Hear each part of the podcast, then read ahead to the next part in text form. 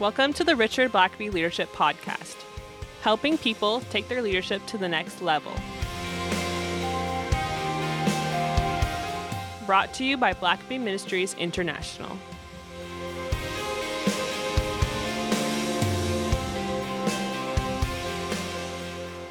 Well, Richard, uh, we are continuing on with the Experiencing God mini series. Yeah, the It's- epic miniseries. Epic, yeah. It's a it's a big mini series. I'll tell you that much. uh, it's always good to to sit across from you and talk about these things and, Yeah. and how they uh, apply to leadership. We we've heard, especially uh, this this mini series has been impactful to Yeah, several of our friends that we've heard from, and uh, it's always great when they hear a podcast and then that very week they experience just what they heard us talk about. yeah, and uh, yeah, several have said that that that yeah. was dead on right what they were going through and hearing this podcast helped them know what they should do, how to respond. So Yeah, that. that's yeah. We love hearing that kind of stuff and Mhm. that and that sort of feedback. And uh, on that note, we'd love to hear from you guys Yeah. what, when you're listening, what you think of the podcast, or if you have questions. We try and answer those And periodically. it might be just an idea of a podcast you'd like us Yeah. to do, where we just take Yeah. a session and uh, go a little deeper on something that you're interested in. We're happy to look at that. yeah. So the the email address is podcast at blackaby.org, and uh, we'd love to hear from you. As Yeah. always, you can reach out to to Richard on Twitter, and uh, he's always on there. Maybe this will be a whole dedicated session to why we think this year the Buffalo Sabres will win the Stanley Cup. Yeah, Uh, this The, you the- know the, off-season moves have been significant, and this could be all the pieces coming together now. So Yeah, and if if you've been with us from the beginning, um, you'll know that that sounds awfully familiar to something you said last year about the beloved. So don't say we don't beloved ever deal in fiction in this podcast. Yeah, So, exactly, exactly. Well, I just started uh, reading. Uh, for those who who don't know, we uh, we try and do a, a book review every once in a while, and the one for our next book review is the character Of leadership. of leadership. I think I just uh, I just started reading this, and I probably won't finish it before we. But I have finished it Yeah. and used it as a textbook, and, And it's uh, very all, good. Yeah, all that to say, he talks about uh, the Machiavelli principle and how it's too many leaders uh, lead fantasies and not uh, in reality. And so, Well, anyways, ouch. Yeah, Well, you know, I just uh, you know, we'll, we'll see. Time will tell yeah, that's how the Buffalo Sabres do. Anyways, we're not here to talk about the Sabres, although We could. it's uh, yeah, near and dear to your Yes. heart. Uh, but today we're looking at the sixth reality of Mhm. experiencing God. So why don't you tell us what that is? Yeah. Well, the sixth reality is you must make major adjustments in your life to join God in what He's doing. And uh, we looked at uh, reality five was that when God does speak to you, it often leads to a crisis of belief. Yeah. Uh, and of course, that's because God is God, and when He starts talking to creatures of dust, it's going to very quickly stretch them and cause a, a crisis. If do I do they believe that God can do that or not? And so that naturally leads in after you've had your crisis of belief. If you're going to go with God, then uh, you're going to have to make some adjustments to go with Him where He's going. hmm Yeah. So what? You know, why would you have to make those adjustments? Well, one of the things that uh, my dad said in Experiencing God is uh, you can't stay where you are and go with God. Hmm. Uh, and God's not necessarily interested in coming to you and just saying, "Hey, are you having a good day today? Is there anything I can bring to you where you are Yeah, to now that help you mention uh, God is on mission Himself. Uh, we Hmm. often treat God as if we're on mission, and God's there to call in with in prayer whenever we need His assistance in doing what we're doing. Hmm. But that's a very self-centered view of God. God does not exist in heaven just to help make your day better. He is going about accomplishing His purposes. Hmm. He's going in His direction, and so if you want to be a part of what God's doing, it means you've got to go with Him. And of course, the classic uh, example in the Old Testament is uh, Moses is forty for forty years. He's herding sheep in the wilderness. Yeah. Um, in 40 years, we don't hear of Moses praying to God, uh, being a part of God's activity. Basically, it's something that Moses can do without God. Uh, for the most part, he can herd sheep without a crisis of belief, uh, praying earnestly, God help me not lose any sheep today. He might be praying prayers like that, but for the most part, he's pretty confident that after 40 years, he doesn't need God's intervention to herd sheep a 41st year. Mhm. But when all of a sudden God encounters him and says, I'm going to use you to deliver an entire nation out of bondage uh, in the most powerful nation on the planet. Well, Moses can't stay in the backside of the desert and be delivering Hebrews out of Egypt at the same time. yeah. God says, uh, where I'm at work is not really in this wilderness right now, but in Egypt. And so, Moses, if you want to join me in my activity, you, you can't stay where you are. Uh, y- y- y- I know that you've done the same thing 40 years. It's comfortable. Uh, you're 80 years old now. Why stretch yourself now? But uh, you're going to have to leave where you are. You're going to have to quit herding sheep.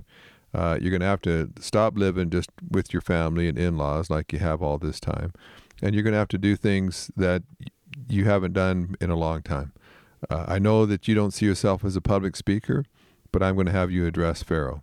Uh, I know you've never performed a miracle before, but I'm going to have you believe me for some of the greatest miracles recorded in the entire Bible. Mm. Uh, I know you haven't led anything but sheep for the last 40 years, but I'm going to have you lead an entire nation uh, and actually have them escape from the uh, the most powerful army on the planet.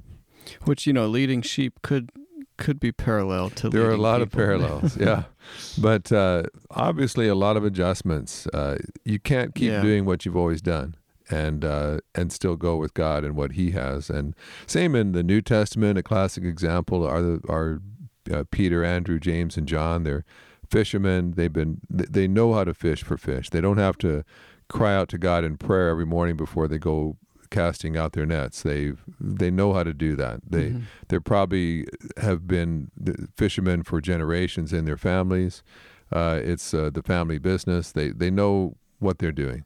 But all of a sudden, there's Jesus by the side of their boat, and he doesn't come and say, "I'm here to help you be more successful in fishing for fish."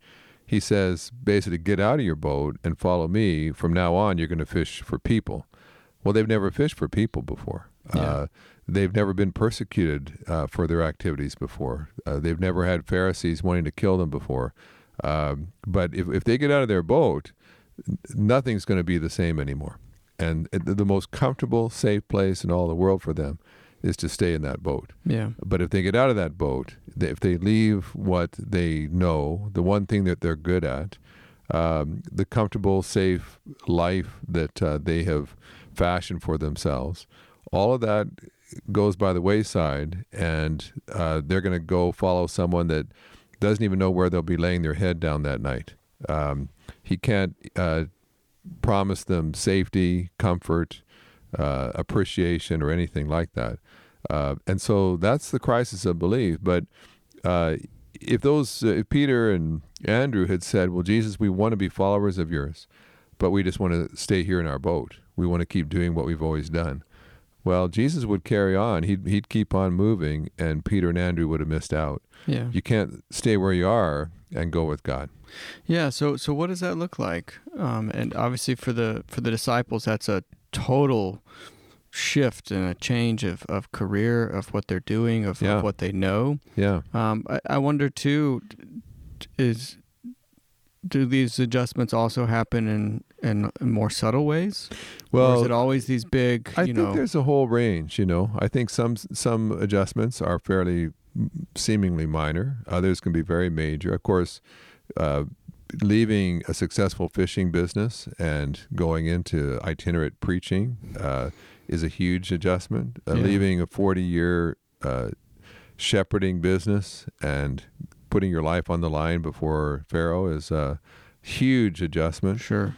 I, some adjustments aren't that big, uh, but they all have huge implications and even eternal implications. And so there's a number of different kinds of uh, adjustments. Some adjustments obviously can be job wise. Uh, I've, I've, I've met many, many people who have said, uh, after I heard from God, I knew I couldn't keep working in the place I'm working. Yeah. Uh, I've had several people that were kind of like the fishermen. They were expected to take over the family business. They were the third generation family member. They were groomed. They'd gone to school for it. And then all of a sudden, God said, No, I want you to be a pastor.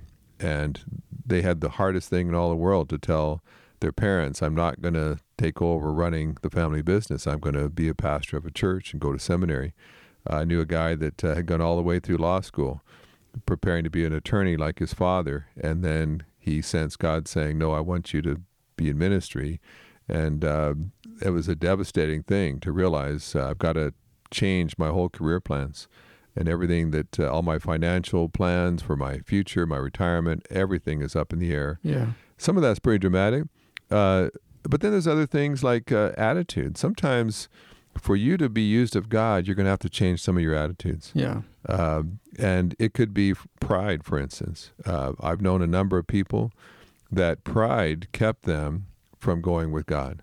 Uh, I, for instance, I know a, a person that uh, I, well, I could tell you several people that were in a in an organization and they were expecting to take over as the CEO Mm-hmm. uh, or taking over in one case as the senior pastor, and they were uh, looked over, they were bypassed, and uh, the committee in charge had done due diligence, had sought, uh, in the church's case, had sought the will of God, and they felt led to someone else.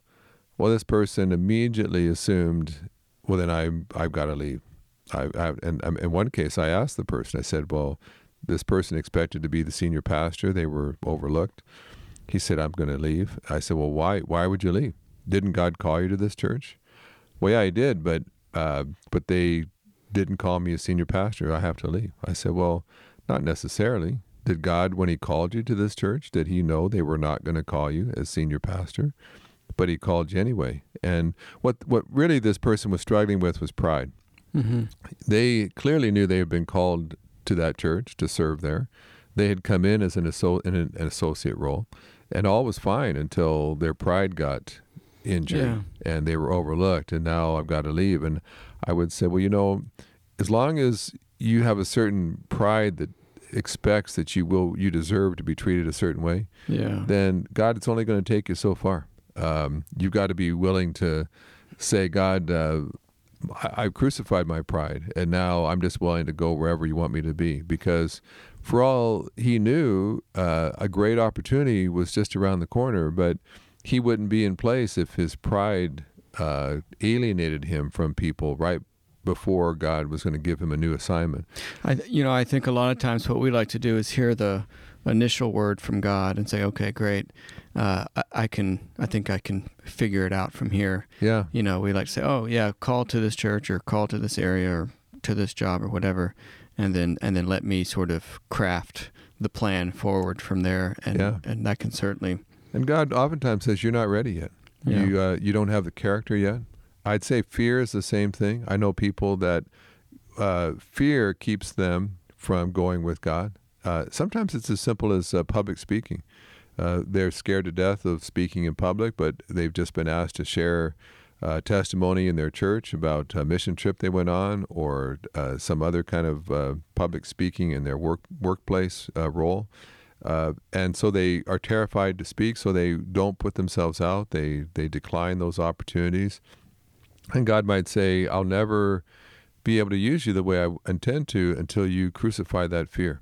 And one of the things I've had to do, I've had to do some things that terrified me to death, uh, and I've just had to at the outset say, "God, I'm never going to let fear make me say no to to you when you are expecting me to say yes." mm-hmm. just get that yes out of the way right off the bat. And so I know people that in their, I I suspect people listening to this podcast right now know some things that God is speaking to them about doing, but fear is holding them back. And so until you make an adjustment in your life in terms of fear or pride or insecurity or other things, I'm not saying that's easy. I'm just saying that God, uh, until He addresses that in your life, you may never be able to go to the places God has for you. I'd say uh, sometimes training, skills. Uh, I've had people, I can't tell how many people have said to me, uh, well, I would love to teach. Uh, I would love to be a professor. Uh, but I, but when I was in school, I just got tired of school. yeah, So I, I didn't stay and get a, a doctor's degree or a master's degree. I, I'd like this. I, I feel like God's wired me to do this, but I just got sick of school. And I've had many people tell me that. and I would say, so do you think that like I just love school? Like when I stayed in and all the way through to a PhD, do you think that that was just like I love? Does anybody studying? love getting their PhD? is, is the real Uh, question. And I had to take uh, two years of theological German, uh, while I was also taking my last year of Hebrew and a year of French. And I hated languages. I still hate studying languages. Um, but I also knew that God was preparing me for something, and there were some adjustments I had to make. yeah. And I had been told I wasn't any good at languages. It, it didn't matter. Uh, God can God ask you to do something that you're not good at, that you don't enjoy doing? Yeah. And do you know how many people have? For, I I could tell you of several people I suspect would probably be very good professors and teachers had they stuck with it Mm. and stayed in school till they had the proper credentials. Uh, but they didn't, and so they probably are never going to be the kind of professor, uh, hold the kind of positions that they could have had had they paid the price. And, and whenever someone says, "Well, I was sick of school," I want to. I, I, a couple of times I've actually said this to people. They've said, "Well, I was. I, I I felt like God wanted me to get a PhD, but I was just sick of school." And I would say, "Well, what does that have to do with obeying God?" what you're sick Yeah. of, what does that have to do with obeying God? Yeah. And so, you know, it'd be like uh, Moses saying, Well, I'm just sick of Egypt. I'm tired of Egypt. I, I spent 40 years there. I, I've just had all I wanted that. God would say, Well, that has nothing to do with what I'm asking you to do. I'm asking you to make an adjustment here uh, and face your fears. Go back to a place where you're a wanted man. Uh, do some things that you're, you don't think you're good at. But if you're not willing to make those adjustments, you'll never see what could have been. And so I, I think uh, for some of us, what stands between us and the most amazing journey with God we've ever had is an adjustment. Sometimes that adjustment is go to school, uh, get some more skills, uh, get a mentor, uh, learn uh, something, uh, release some habits and fears and doubts and insecurities that have been holding you back. Uh, sometimes it's just habits. We we have some habits that are holding us back. Yeah. I know some people that are incredible time wasters. Uh, they maybe they have a habit of loving to stay up late watching mindless TV late into the night, but that means that they're exhausted in the morning and they can't ever have a quiet time. Uh, they can't get to a prayer time with uh, people that could hold them accountable, or they don't have time to read uh, wholesome books that uh, would edify their walk with God.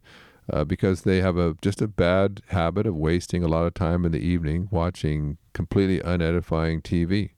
Uh, some people, it's it's uh, we get to meddling now, but sometimes it's just bad eating habits, Yeah. and they're grossly overweight. They're out of shape, but uh, they're they're sensing that God wants them to maybe work with the youth in their church, but they're so overweight they can't keep up. Uh, they don't have the energy. Energy. Uh, they can't go play sports with uh, the young people, or this young people uh, don't take them seriously when obviously they're experiencing defeat in their own life. And again, I'm not talking about people that maybe have chronic medical conditions. I'm just talking about people with bad habits that they just are careless and have no self control over eating or exercise or caring for themselves. And I, I've known many people that I think God would basically say, if I can't trust you to just care for yourself, how would I entrust you to care for other people? Hmm. And so sometimes, even just some of the habits we have, uh, God would say,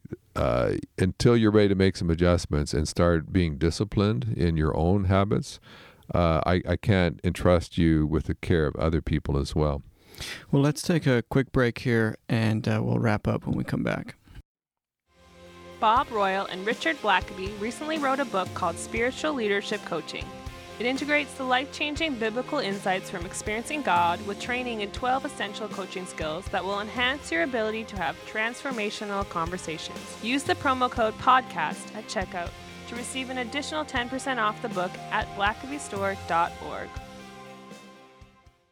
So, Richard, we've we've seen that uh, adjustments can be both huge and, and big and life altering, uh, career changing type Mhm. adjustments. Other times it can be uh, eating habit adjustments or just changing how you do uh, life day to day. They can be both big and small, but all are significant. Uh, when you're answering the call of God. So the the last question we'll end with is what happens if we don't make these adjustments that, that we feel God calls us to when when we face that crisis of belief? You know, I think we are, uh, as long as we're willing to make adjustments with God, there's really no limit to what God can do. D.L. Moody, that uh, pivotal moment in his life, he heard uh, uh someone famously say, the world has yet to see what God can do with one person wholly consecrated to Him. Mm. In other words, uh, if there were ever someone who was willing to keep on making whatever adjustment God said, to change anything God said He wanted changing, uh, just imagine where you'd end up. Uh, because yeah. because God would always have one more way to make you a little more like Jesus, uh, one way to make you a little more effective than you have been in the last year. A little, little bit more powerful, a little bit better leader, a little bit better speaker, a little bit better salesperson. Um, there, there'd always be another adjustment God could make, but but essentially what happens is at a certain point we become satisfied. We become yeah. complacent. Maybe now we're in management. Maybe we're the CEO. So why why change anymore? I'm already at the top. I, I make enough money. I have enough prestige. I I've only got f- three or four years left till I retire. And so at a certain point, we just stop making adjustments and we just keep doing what has worked for us in the past. And so I would say, uh, imagine what your life could become. Imagine, imagine what God could do in your life if you were willing to keep making those adjustments. And and I would encourage you every as you ever as you enter a new year, uh, every year stop and ask yourself, or maybe on your birthday every year, as you enter a new year of life, ask yourself, and what adjustments, Lord, would you have me make this year so that this is the finest year I've ever had? I have, uh, perhaps I'm a, a, better witness for you than I've ever been. My prayer life is better than it's ever been. Uh, my sales life at work, uh, my leadership, my management role is more effective than it's ever been before. God, I, I don't want the same year this year that I had last year. So, what adjustments do I need to make? So that hands down, this year that I'm entering is the best one I've ever made. And God will never be at a loss to suggest an adjustment that you could make. Yeah. God would say, Well, I've had you at this level of uh, management, of leadership. I've used you at this level. But if you were ever to adjust this, if you were ever to remove this out of your character, out of your habits, if you were to build in this aspect into your leadership portfolio, I could do so much more through your life. Are you willing? Are you are you prepared, or do you want to stay in that fishing boat the rest of your life? Uh, nothing wrong with fishing for fish, but it, there is if you could be fishing for people. Uh, don't be satisfied with fish when God wants you. If you're just a few adjustments away from now being able to fish for people, and so uh, the question I'd want to just leave all of our listeners with this morning is, um, what adjustments does God want you to make right now so that you can go with him to a place you've never been before, uh, serving him in a way you've never served him before, knowing more of him than you ever have before. I uh, I'll just close by just uh, referring again to these uh, CEOs I work with. Uh, uh, there's a group I, I work with, and we we meet at the Grand Hyatt Hotel in Dallas Airport, Dallas Fort Worth Airport, several times every year and I mentioned this on a number of occasions. Uh, we, we, had people flying from all over the country, even as far as Hong Kong, to attend uh, these meetings. And it blows me away sometimes because these guys are very successful. They're, they're all CEOs. They uh, have tremendous influence and success, and it's and they're very busy people. So why would you schedule off time to fly uh, to Dallas for a one day, 24 hour uh, training time? And the the answer is because they want more. Hmm. Uh, they're not satisfied. They don't want just to stay where they are. Everybody tells them they're successful, but in their hearts they know that there's still more.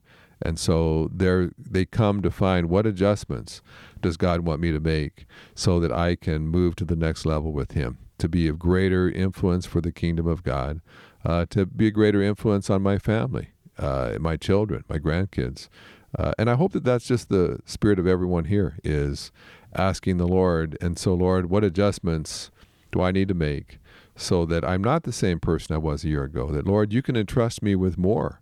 Uh, mm-hmm. because I'm not the same person. I've made some adjustments and I don't have the same attitudes. I don't have the same fears. Uh, I don't deal with the same sins and things that held me back in the past.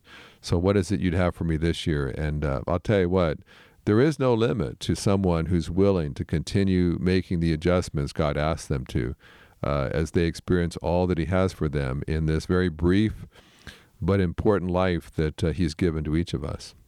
I think that's a great place to end it. Thanks for listening to the podcast. If this is something you enjoyed, review us on Apple Podcasts and don't forget to subscribe and share with your friends. If you have questions or comments, please email us at podcast at blackaby.org.